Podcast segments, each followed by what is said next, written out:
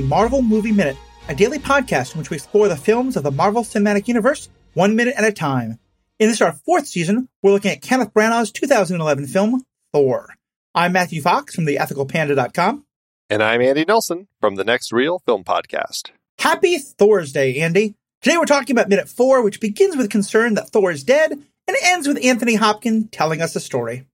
What grabbed you about this minute? Uh, you know, I mean, this is a definitely a bifurcated minute, right? We have kind of the end of the last scene or the, the scene we're currently looking at where they've just hit somebody with their vehicle and now there's some concern about what happened and then where did he come from and then we kind of go into this uh, this this past story we're, we're, kind of looking at a kind of a historical flashback if you will and so I, I think that's that's what I find interesting is that um, it really feels like we're at a point now where we're going to do some uh, setting of the stage. The thing I think really grabbed me is we had just talked about how so much of this is about the world of science is scientifically discovering this world that seems mystical, but we're being scientists about it.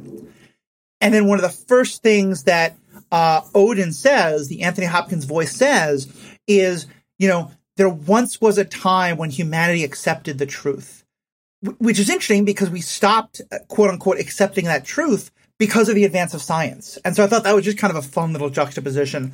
Uh, and we're going to get into that, but let's have a quick moment first.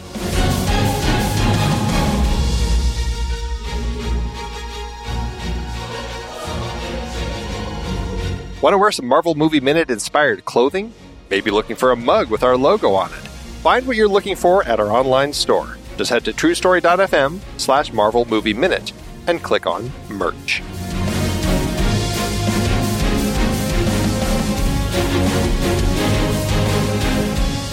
we literally begin with Jane kind of seeing Thor, and she gets that great line, you know, please don't be dead, please don't be dead, which I think is kind of a fun, like, I don't think she, you could see that in a very selfish way. I don't think she means it in that way, but it is that kind of like, you know, her concern is like, oh God, this is going to be really bad for me if, if you're dead, you know, which I think is kind of a fun moment for her. Oh, well, although for Darcy's, from Darcy's perspective, her comment is, I think that was legally your fault. yes, yeah, even more so. The, the, the literally passing the buck of like who you know we're not throwing someone under the van. We're saying who's responsible for someone else getting thrown under the van. right. The thing that really struck out at me, and we're later going to have a guest on, and we're going to talk a lot about the, the the female gaze and the male gaze, and how this movie avoids a lot of the kind of male gaze tropes and, and what what all that means. But I think it's interesting, therefore, that like this is the first time we're seeing Thor, but we're not really seeing him. We're seeing him in the, the background of the shot. We're not seeing like the distinctive features of Chris Hemsworth's face. Uh, what we're seeing is Jane's reaction to him and her having this kind of moment of like, you know, at first she's like so concerned, are you dead? And then clearly there's something that happens to her because she has this moment of just almost like wonder, you know, it, it's not quite just the thirst moment of like, wow, this guy's really hot. It's like there's something different about this moment. What, what was kind of your feeling on, on like seeing having us introduced to Thor through Jane's eyes in such a powerful way? Yeah, I mean it's it's a really interesting direction that they chose to take here, where we we never see him. And uh, first of all, I do like the way that Branagh structured this part of the story where it is very mysterious. We don't know that it's Thor. We don't know it's Chris Hemsworth. I mean, we don't know anything other than it was a shadowy figure that they struck with their vehicle. And I think that's very creative the way that they kind of allow that potential mystery of who this was that they actually hit with their vehicle. I find that to be uh, just an interesting way to approach it. And the fact we don't see him, what we see is her reaction. And I love the way you described it because, yeah, I mean, first of all, it's Natalie Portman. I mean, just a beautiful shot of her uh, with her beautiful face as she looks at him. But she's, it's just her and it's her face lit with the flashlights. It's such an interesting way to light it. And it's, but it's just, it, I don't know, it's just, it's a beautifully created shot that allows us to see her kind of almost like kind of taking a breath in in surprise at what she has discovered here. And I, I find that like she's clearly taken, and I find that to be uh, a pretty interesting way to kind of approach this moment. Now, one thing I thought that was interesting, and you pointed this out, is if Eric is sort of the parent here, you'd think that this would be the moment where he would speak up and be like, okay, you two need to calm down because your fighting just meant we almost killed, we might have killed somebody here. Yeah, yeah. He, I don't. Does he say a word during the scene? He doesn't say anything. Uh, when we when we see this scene continue, he will have some things that he does say, but at this particular point, there's nothing. And I mean, he's scripted saying things, but the way that they put it together, there's nothing from him. Which I think is definitely very interesting. Yeah. So then we kind of we have that beautiful moment, and then we go into again the, a little bit of you know early credits. Uh, once again, it's Paramount and Marvel. Uh, enjoy that now. That's not going to stick around for long. Uh, anything kind of just in terms of the way that's done grab you about the way the, the, the quick opening credits moment to transition? Well, you know, I, I, I think that um, it's it's a moment where uh, again, it's it's kind of like a beat. You're right. We're getting a beat here, a break of this story, which ends on her question, which I love. You know, where did he come from? I think that's a great question that we have.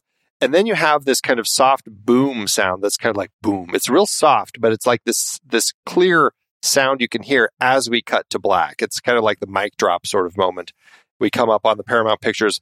This, I mean, we actually get Marvel twice. We get Paramount Pictures and Marvel Entertainment, and then we get a Marvel Studios production. Um, so you're kind of getting the sense of the the the two different Marvel families uh, behind all of this. But I, I, but I like that it sets the stage there for what we're stepping into here, which is this flashback. It is this moment, and so I don't know. It just it felt like a nice moment to allow for that question to roll for a moment as we were we ourselves were asking that. Right, because in some regard, what you basically get is she asks the question. And what she means is like, where was he ten seconds ago? Why is he here now? But obviously, there's a much deeper like answer to the question. And we're sort of getting like Odin saying, like, oh, you want to answer the question? Well, okay, let me tell you the answer to that question, but I need to go back to the very beginning, you know? And, and like often moments like that, I can have a sort of bit of an eye roll to the director of like, okay, I see what you did there. You're trying to be cute. That moment totally worked because you get that little boom, you get that um just moment of the credits and a little bit again the sort of soft building music. And then Odin starts telling the story. It just felt to me like it was a transition that really worked because it's now now we're back into this other time. We're back into this magical realm that is completely different from science, but we do know it's going to be scientifically explained. But you had that transition. And I, and I just love the way they put that together.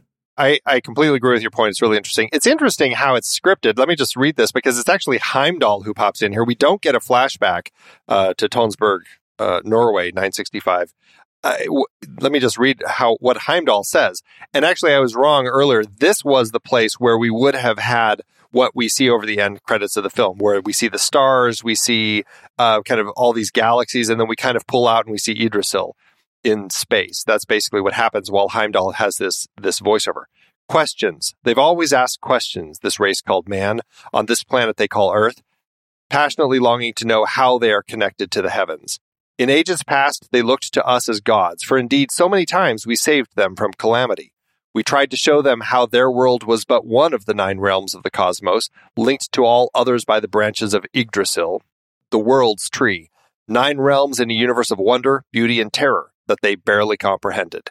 But for all their thirst for knowledge, they let our lessons fall into myth and dreams. Where did he come from? He came from us, the proudest race of warriors the worlds have ever seen. He came from this, the greatest realm the universe has ever known. We move through the galaxy's mists and astral matter over and up through a band of prismatic color to reveal what's on the other side. And then Heimdall kicks in again. He came from Asgard. So that would have kind of eliminated this entire uh, flashback, and we would have gone straight through the cosmos up through Yggdrasil into Asgard. It's an it's an interesting perspective to kind of take that route. You know, I, I, I it's fine, but when I see this setting of the story, one, we get a sense of the frost giants, which we don't get through any of that. It, it gives us um, kind of a sense of history, and and for, from from my perspective, I really appreciate that. I have mixed feelings when I read this because, like, I'll just say the one reason why I like this, and a little part of me wishes something of it had been in the script, is I realize you're going to be listening to this uh, sometime after we recorded it. But at the time recording it, I've recently seen the Suicide Squad movie, and so with that in mind, it reminds me that Idris Elba was criminally underused in I think the entire Thor franchise. Like to me, it's the single biggest complaint I maybe have about this movie is that he is just such a phenomenal actor who doesn't get enough to do. And so part of me is like, yeah, give him more to say. That would have been great. But like, you know how I just said that I think sometimes directors can be too cute with the whole like, Jane asked this question, but really it's this question. This is exactly what I meant. this here, I feel like Yeah. the writer was exactly doing the too cute thing I meant. Like when Heimdall literally answers the question, I'm like, oh, come on. Like, we're not eight years old here. I know. Nothing wrong with an eight year old watching the movie, but you know what I mean. But, yep. Right so I do feel like it's interesting that they changed it, and I like that we get more of the Yggdrasil stuff because, we'll, as we'll talk later, that stuff is straight out of Norse mythology. Like Sure. a yeah. lot of this is is the Thor of the comic books, which is not Thor of you know, as two Jewish guys from New York writing the story. It's not Norse history being written into comic books. But that this moment is very much taken, so I, I like that part of it. But overall, I, I think this is a big improvement to do it the way they did. Yeah, yeah, absolutely. Now, as you mentioned, we do have Odin Allfather who is doing the voice over here. That's Anthony Hopkins. Uh, if you were to guess this is gonna be what hard. four films would pop up on IMDb for old Anthony Hopkins, uh, or should I say Sir Anthony Hopkins? I believe he has been knighted. Uh, any ideas? So I have to start with the thing that introduced me to Anthony Hopkins, which is Silence of the Lambs. Mhm. Um, I didn't know much about him before then. I think I was maybe like 13 years old. Um, but so that's going to be my first. And I do think that's still considered one of his sort of um, foundational movies. Um, there's some ridiculous thing he made with Nicolas Cage about him flying through the air, and I don't, or no, someone, no, I think someone just looked like him in that. I don't know, but it definitely I have no idea what that movie was, but it's definitely not not that. Um, my mother was a huge, huge period uh period piece person. So I feel there there's a movie I think it's Remains of the Day, but it's a uh Ivory Merchant movie where he plays so like you know I know that he was the the father figure in the movie that every teenage girl I knew went absolutely crazy about because it was uh uh Brad Pitt and someone else in World War 1 and Anthony Hopkins was the father. Legends of the Fall. Yeah. Legend of the Fall. Thank you. I think Remains of the Day was was the Ivory Merchant like Edwardian period piece that I never saw, but I know that's very popular. yeah, yeah. Um, and I just feel like he's done so much else since then. I'm trying to remember what else he's done. Um, it's not a movie, but a TV show. Westworld, I think, is one of the things that he's done that he had a very big part in. Um, and so I think maybe, so I'm going to say Silence of the Lambs. I'm going to say Westworld, and then maybe Remains of the Day and um, uh, Legend of the Fall. But those two less likely. Those are just the only two I can think of. Well, I mean, yeah, I mean, he, he's just finished a film which will be his 84th film that he's been in, not to mention his TV credits. He's got 50 TV credits. So he is a very busy actor. He, uh, you know, he was at a point in his career where he seemed like he was going to retire, but then he just keeps working. And I, I love that. Uh, and he just won an Oscar uh, last year for The Father, which was a fantastic performance in that film, if, if you haven't seen it yet. But according to IMDb, the four films that uh, that I that Anthony Hopkins is, known for, you were right. The Silence of the Lambs is number one, and that would be exactly what I would say as my number one, also because uh, you know that certainly was where I first really came uh, to know him. The second one was when he played Alfred Hitchcock in the film Hitchcock, Hitchcock, which was all about kind Oh, of the production. Okay. of Psycho.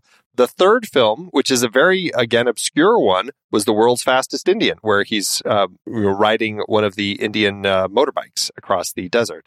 Can I quick change my vote for number four? Okay, sure. What's number four? I'm wondering if maybe it's Nixon because I know he played he played Richard Nixon in that movie. He did play Richard Nixon in uh, in Olive, Oliver Stone's film, but that wasn't it. If you had gone a much uh, softer route, not quite so Oliver Stone, but more maybe Steven Spielberg, and you went with Amistad, where he played John Quincy Adams, then you would have been right. Oh, okay. and now oh, we yeah, have yeah. a crossover. He and Stellan Skarsgård both appeared in in Amistad. There you go. There you go. And, and I have to say, if I don't get Idris Elba's voice reading exposition to me, Anthony Hopkins is like, you know, it's not a step down. Like, It's, you know, yeah, certainly. if you want to talk about two great English actors with fantastic voices, and I, I, I know The Wire had been made before this, but I, I feel like many, The Wire, I think, is another thing that is criminally unknown in terms of how few people have seen it. Per- personally, I think it's one of the best TV shows ever made, and so my, it's be fun when we get Heimdall on screen. We we can talk about this more. My sense, though, is that Idris Elba wasn't really a household name the way Anthony Hopkins was. So that may also be part of like why they give these lines to Odin instead. That that could be entirely possible. Also, I mean, I will say, you know, even though Heimdall is kind of the the all seeing that we have in the story, who's on who's guarding the Bifrost, he runs the observatory, like he sees all, which I really like about that. Um, I kind of because the way he's portrayed in the film as being such a stoic, I have a hard time seeing him kind of having these sorts of speeches where it makes sense for me coming from somebody like the king himself, Odin. So I, I can see that playing out a little more uh, the way they chose to do it.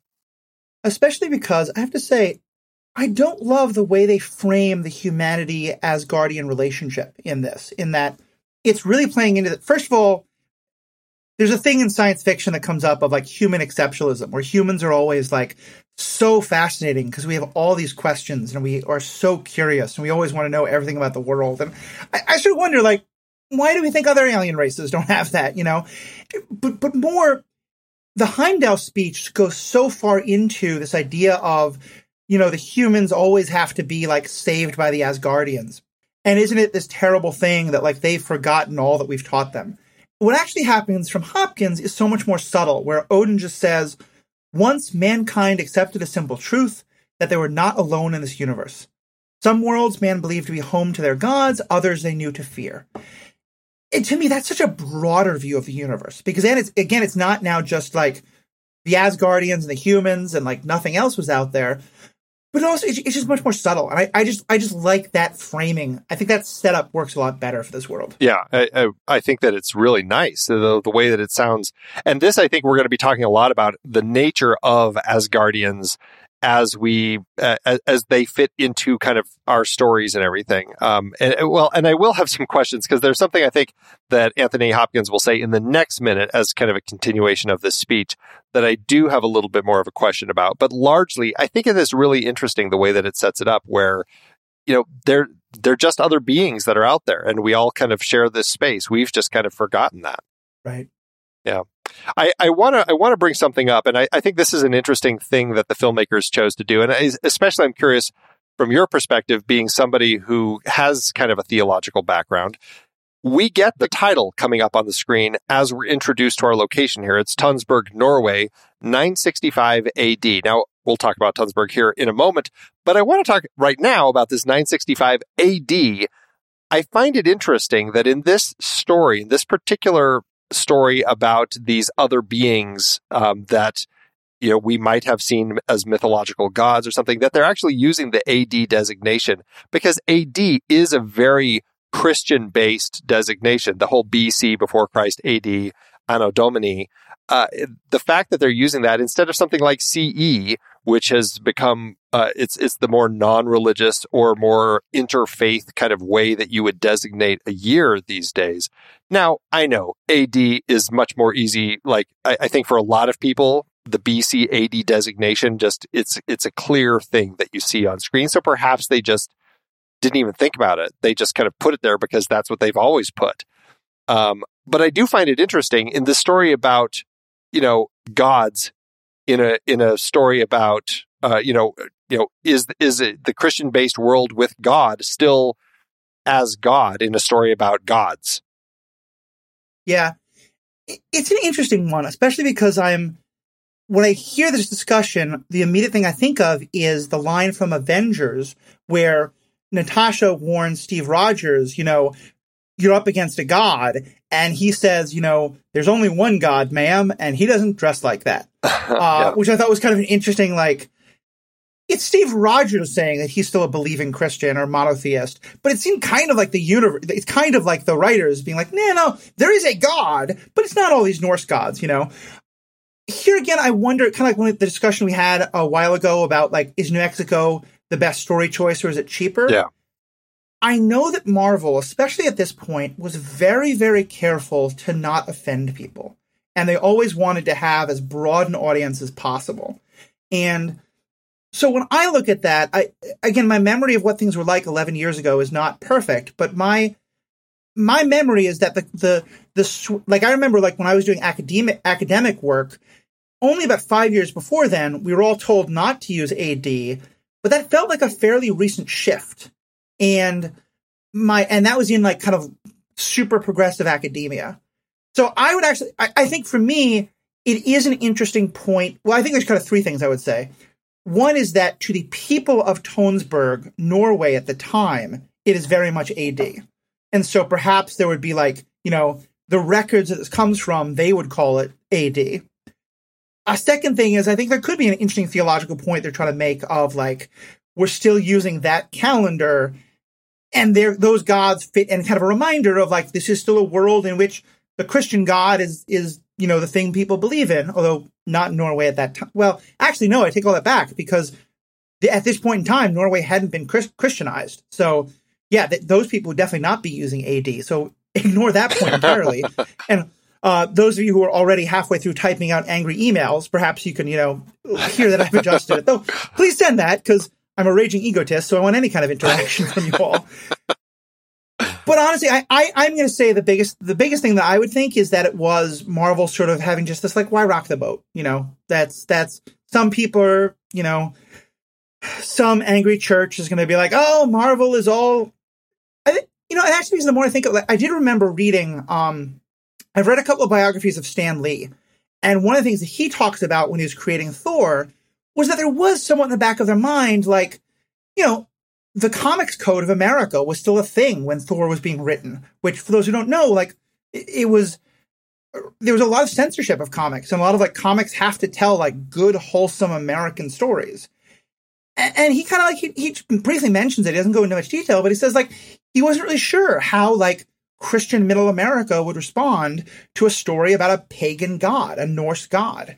And so I do think that ethos has always been a little bit in the back of people's minds. Now, as we get into more, Stan Lee had nothing to do with the writing of this movie. But by this point, he's totally disconnected from all these movies.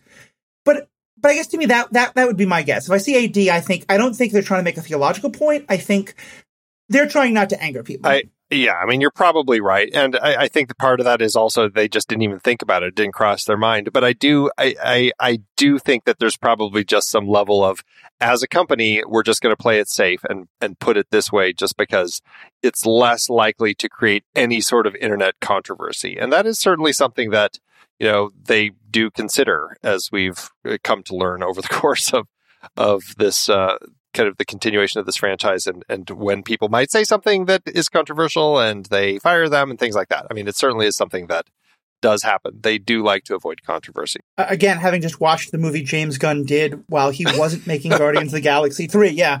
Uh, let's talk uh, not just the AD, but uh, Tonsberg, Norway winds up becoming a very important town in the MCU. Right. What what what else happens here? Well, it's it's just so interesting. And first of all, just to point out that Tunsberg should be written with the slashed O for the T O. It should have that slash in it. Um, which they will actually correct in subsequent films, which I think is funny. But I mean, yeah, it's it's it is kind of a prom. I mean, it is first of all, it is a real place in Norway generally regarded the oldest city in Norway, founded by the Vikings in the 9th century. So to that end, like they're doing everything right as far as what they're putting on the screen here, 965 AD. Sure, it all sounds just right. But other other than that, it's they pretty much fictionalize the place. They don't even film in Norway. They when when we do see it in later films, it's Scotland, I think, where they're always filming. Um, regardless, we have a setting here. We will next see it in Captain America because it happens to be where Red Skull comes to find the Tesseract. There's debate about in in Thor Ragnarok if when we see Odin kind of on that green hill, if that's actually Tonsberg, but he does say maybe you'll settle here. So people have largely thought, oh, well, maybe it's Tonsberg. And then last but not least, of course, is is Endgame when we see uh, where Thor has been hanging out, and uh, eventually uh, he and Valkyrie kind of uh, settle as the new Asgard. New Asgard, yeah. yeah which which we'll get into more later. But I, I, I, when you talked about the sort of new Asgard they built over Oklahoma. I kind of wonder how similar that is to what gets built in Tonsberg. Uh, not to me, that, it's floating over Oklahoma, so I'd say it's a little bit different. yeah, it's like a giant Fair. castle. Yeah, that's awesome. And to me, I think it's very interesting because, especially to me, knowing that there's just all these connections between Asgard and this one very specific part of Scandinavia, what is today Norway, it for me like it, it it does make me feel like kind of Odin in that moment was like, no, no, no, I'm sending you to Midgard, but I'm not even just sending you to like the place where we all know. I'm sending you to like the very furthest thing you could have from like Frost and Scandinavians, and you know, we're sending you to New Mexico. You know, so that that I think is kind of a fun moment.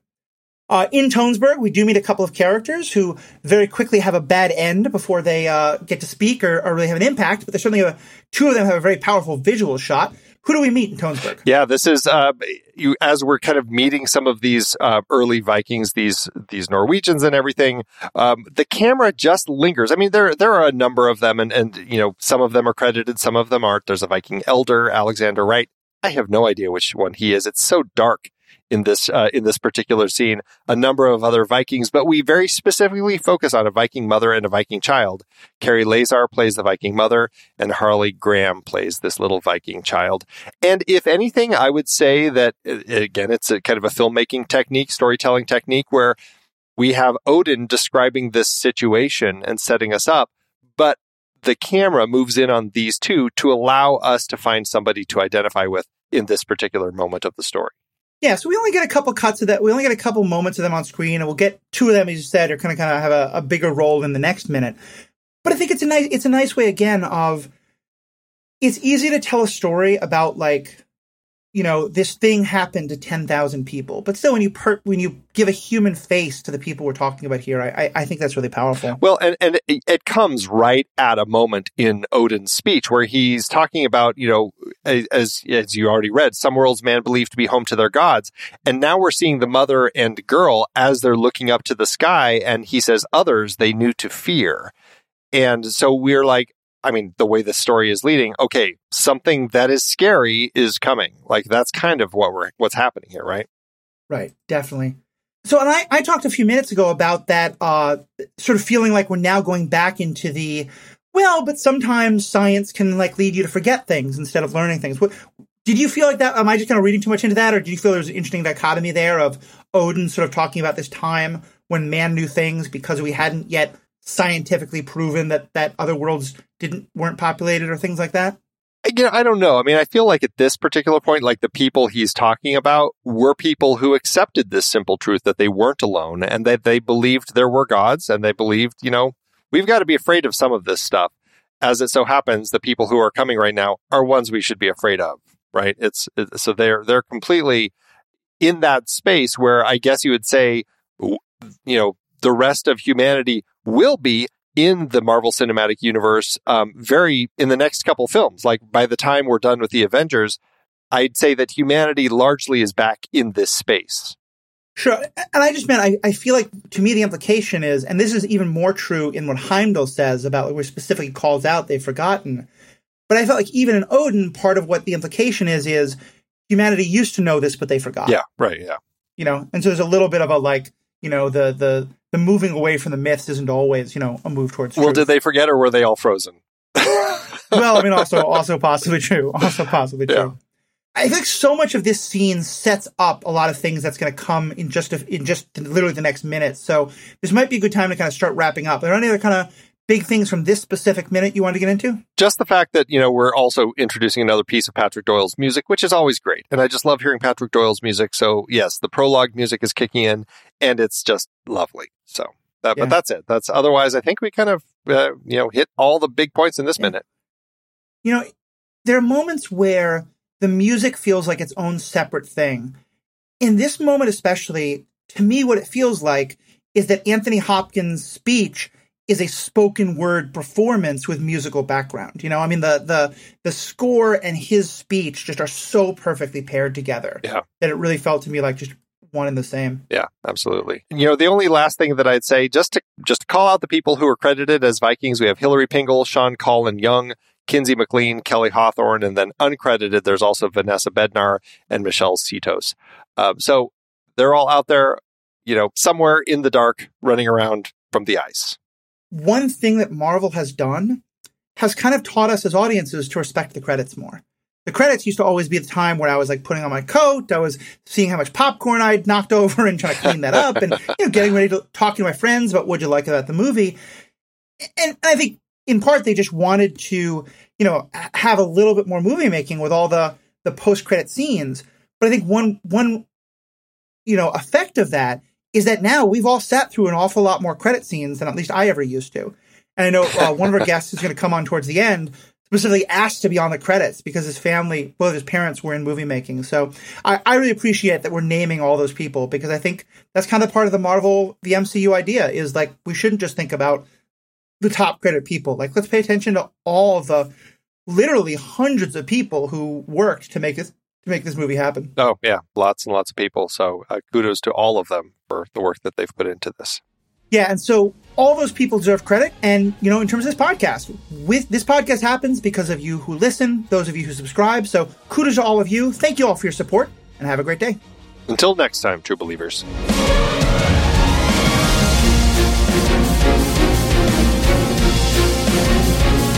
Marvel Movie Minute is a production of True Story FM, engineering by Andy Nelson. This season's music is One Last Ride by Martin Puringer. Find the show at truestory.fm and if your podcast app allows ratings and reviews, consider doing that for this show.